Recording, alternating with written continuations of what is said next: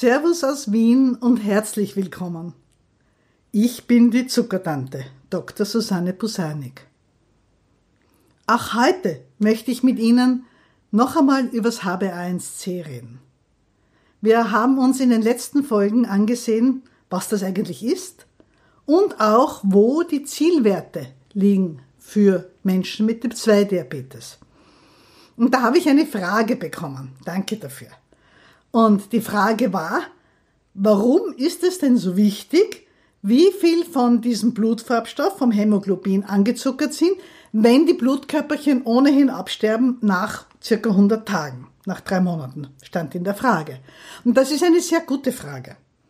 Und außerdem gibt mir diese Frage die Gelegenheit, Ihnen ganz was Wichtiges zu erzählen über was Ihr Körper erleidet, was Ihr Körper durchmachen muss, wenn Ihre Zuckerwerte immer wieder zu hoch sind. Es ist ja richtig. Wir haben in der ersten Folge darüber gesprochen, dass das HB1C deshalb ein Drei-Monats-Wert ist, weil die roten Blutkörperchen, an denen er gemessen wird, mit dem roten Blutfarbstoff, dem Hämoglobin, weil die genau drei Monate lang leben und weil wir in jeder Blutprobe junge und mittelalterliche und alte Blutkörperchen gleichmäßig verteilt drinnen haben. Und wir haben auch gesagt, das HB1C ist im Prozent der Wert, wie viel Prozent dieses roten Blutfarbstoffs, des Hämoglobins, sind angezuckert, tragen also Zucker. Und ja, ein verzuckertes Hämoglobinmolekül, das geht zugrunde mit seinem roten Blutkörperchen nach drei Monaten und wird durch ein neues ersetzt, das keinen Zucker trägt. Sollte man meinen, okay, also eigentlich kein Problem, selbst wenn ich höhere Zuckerwerte habe, nach drei Monaten sind sowieso die Blutkörperchen wieder nahe. Also was soll das Ganze? Da ist es wichtig, dass Sie einen weiteren Schritt noch mit mir gehen. Und da muss ich Ihnen noch was erzählen. Wir haben gesagt, das Hämoglobin ist ein Eiweiß, an dem der Zucker kleben bleibt. Der Zucker glykosiliert dieses Eiweiß, sagt der Chemiker, dann, wenn der Zucker in Ihrem Blut höher ist als normal. Soweit so schlecht. Aber in ihrem Körper haben sie ja nicht nur das Eiweiß Hämoglobin. Ihr ganzer Körper ist aufgebaut aus Eiweiß. Eiweiß ist überall. Eiweiß gibt Struktur. Eiweiß ist in jedem Gerüst eines Organs, im Bindegewebe. Eiweiß gibt's natürlich auch in den Blutgefäßen, in diesen langen dünnen Schläuchen, in denen unser Blut zirkuliert im Körper. Und diese Blutgefäße, die können Sie sich so vorstellen wie ganz, ganz dünne Gartenschläuche, die sind innen ausgekleidet mit einer Schicht, mit einer ganz glatten Schicht, das heißt, die sollte glatt sein, ganz glatt sein, diese Schicht, die die Blutgefäße innen drinnen, diese Schläuche ganz glatt macht, so dass das Blut mit seinen vielen Bestandteilen und die Blutkörperchen da super gut durchflutschen können. Und auch diese Schichten bestehen natürlich zum Teil aus Eiweiß. Eiweiß haben wir überall im Körper. Und das was sich am Hämoglobinmolekül abspielt. Also, dass bei höheren Blutzuckerwerten der Zucker sich anlagert an diesem Eiweiß am Hämoglobin, das passiert natürlich mit allen anderen Eiweißen auch. Die Eiweiße in der Gefäßwand, wenn der Zucker dauernd zu hoch ist, wird er sich an diese Eiweiße anlagern. Und der Zucker ist ja ein ganz, ganz kleines Molekül und geht ja aus dem Blutgefäß raus, auch ins Bindegewebe und letztlich dann in die Zellen hinein, aber das ist eine andere Geschichte. Wenn der Zucker im Blut zu hoch ist, dann ist auch sehr bald der Zucker im Bindegewebe zu hoch, weil sich das ja angleicht. Bindegewebe und Blutflüssigkeit. Und dann haben sie überall im Bindegewebe höher als normale Blutzuckerspiegel. Und das heißt, dass auch dort die Eiweiße angezuckert werden, verkrustet werden. Das heißt, auch dort lagert sich Zucker an, wenn Ihr Zucker im Blut immer zu hoch ist. Bei weitem nicht nur am Hämoglobin. Das Praktische am Hämoglobin ist ja nur, dass wir genau wissen, wie lange es lebt, nämlich drei Monate lang. Und daher wissen, wenn wir Hämoglobin untersuchen, mit der Frage, wie viel Prozent sind angezuckert, wissen wir, in den letzten drei Monaten war der Zucker höher oder auch tiefer. Die anderen Eiweiße, die werden auch immer wieder auf und abgebaut. Aber das ist ganz unterschiedlich. Sie haben vielleicht schon, wenn Sie Universum schauen oder andere Naturfilme, einmal gehört, dass nach sieben Jahren unser ganzer Körper neu ist. Und das stimmt auch. Unsere Organe, unsere Zellen erneuern sich, aber in ganz unterschiedlichem Tempo. Es wird fast alles abgebaut und langsam wieder neu aufgebaut, aber das sind so fließende Übergänge. Und natürlich bleiben immer wieder auch Zellen bestehen und Bestandteile bestehen, die aus einer Zeit, wo der Zucker sehr hoch war, noch angezuckert sind, noch verzuckert, verkrustet sind. Dieses Glykosilieren, dieses Anzuckern, das kann man sich schwer vorstellen. Ich war immer schlecht in Chemie und chemische Prozesse mir vorzustellen, ist mir immer schwer gefallen.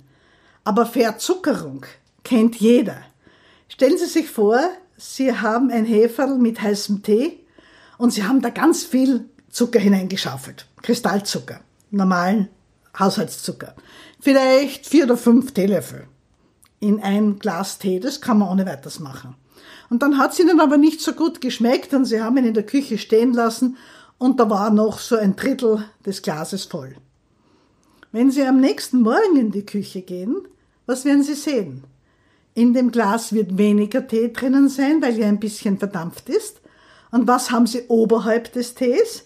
Einen Zuckerrand, einen rauen Rand, auf dem der Zucker pickt, auf dem der Zucker klebt.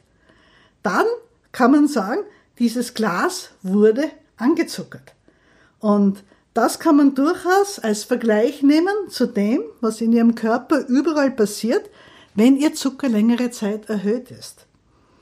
Wie gesagt, das Hämoglobinmolekül nehmen wir her für den Test, weil wir einerseits wissen, die Blutkörperchen leben drei Monate und wenn ich am Hämoglobin messe, bekomme ich einen Durchschnittswert von, neun, von drei Monaten, von circa 90 bis 100 Tagen.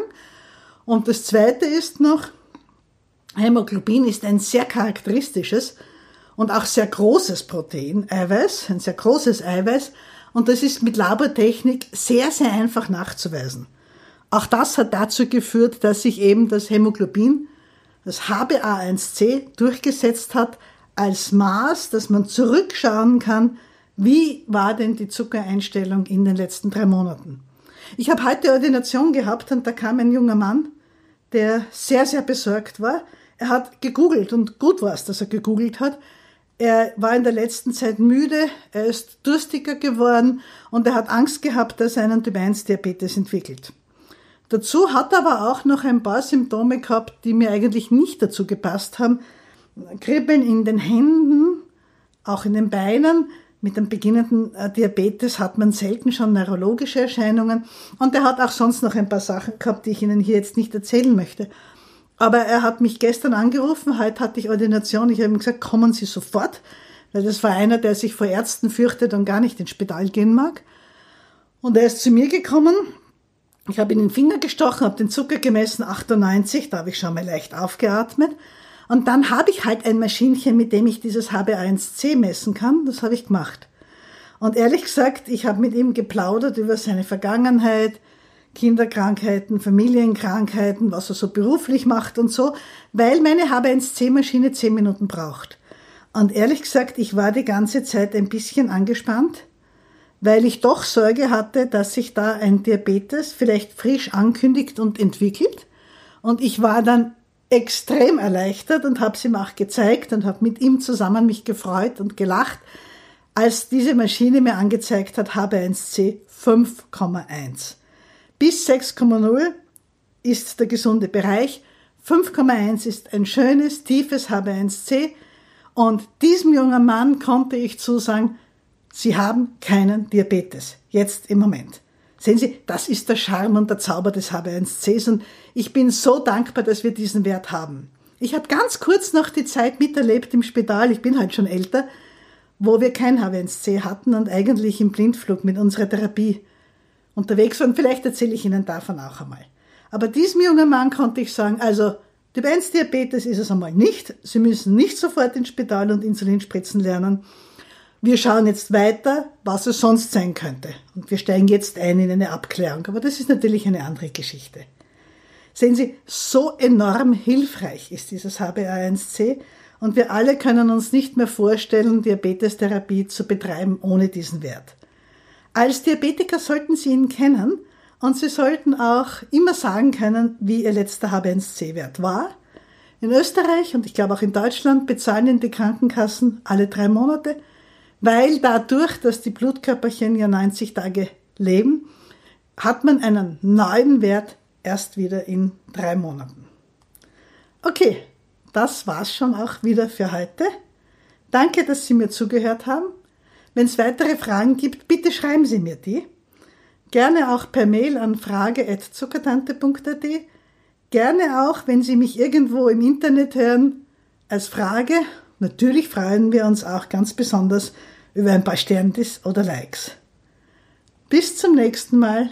Ich verabschiede mich von Ihnen mit dem alten Gruß der Zuckertante. Die Zuckertante grüßt und wünscht allzeit gute Werte.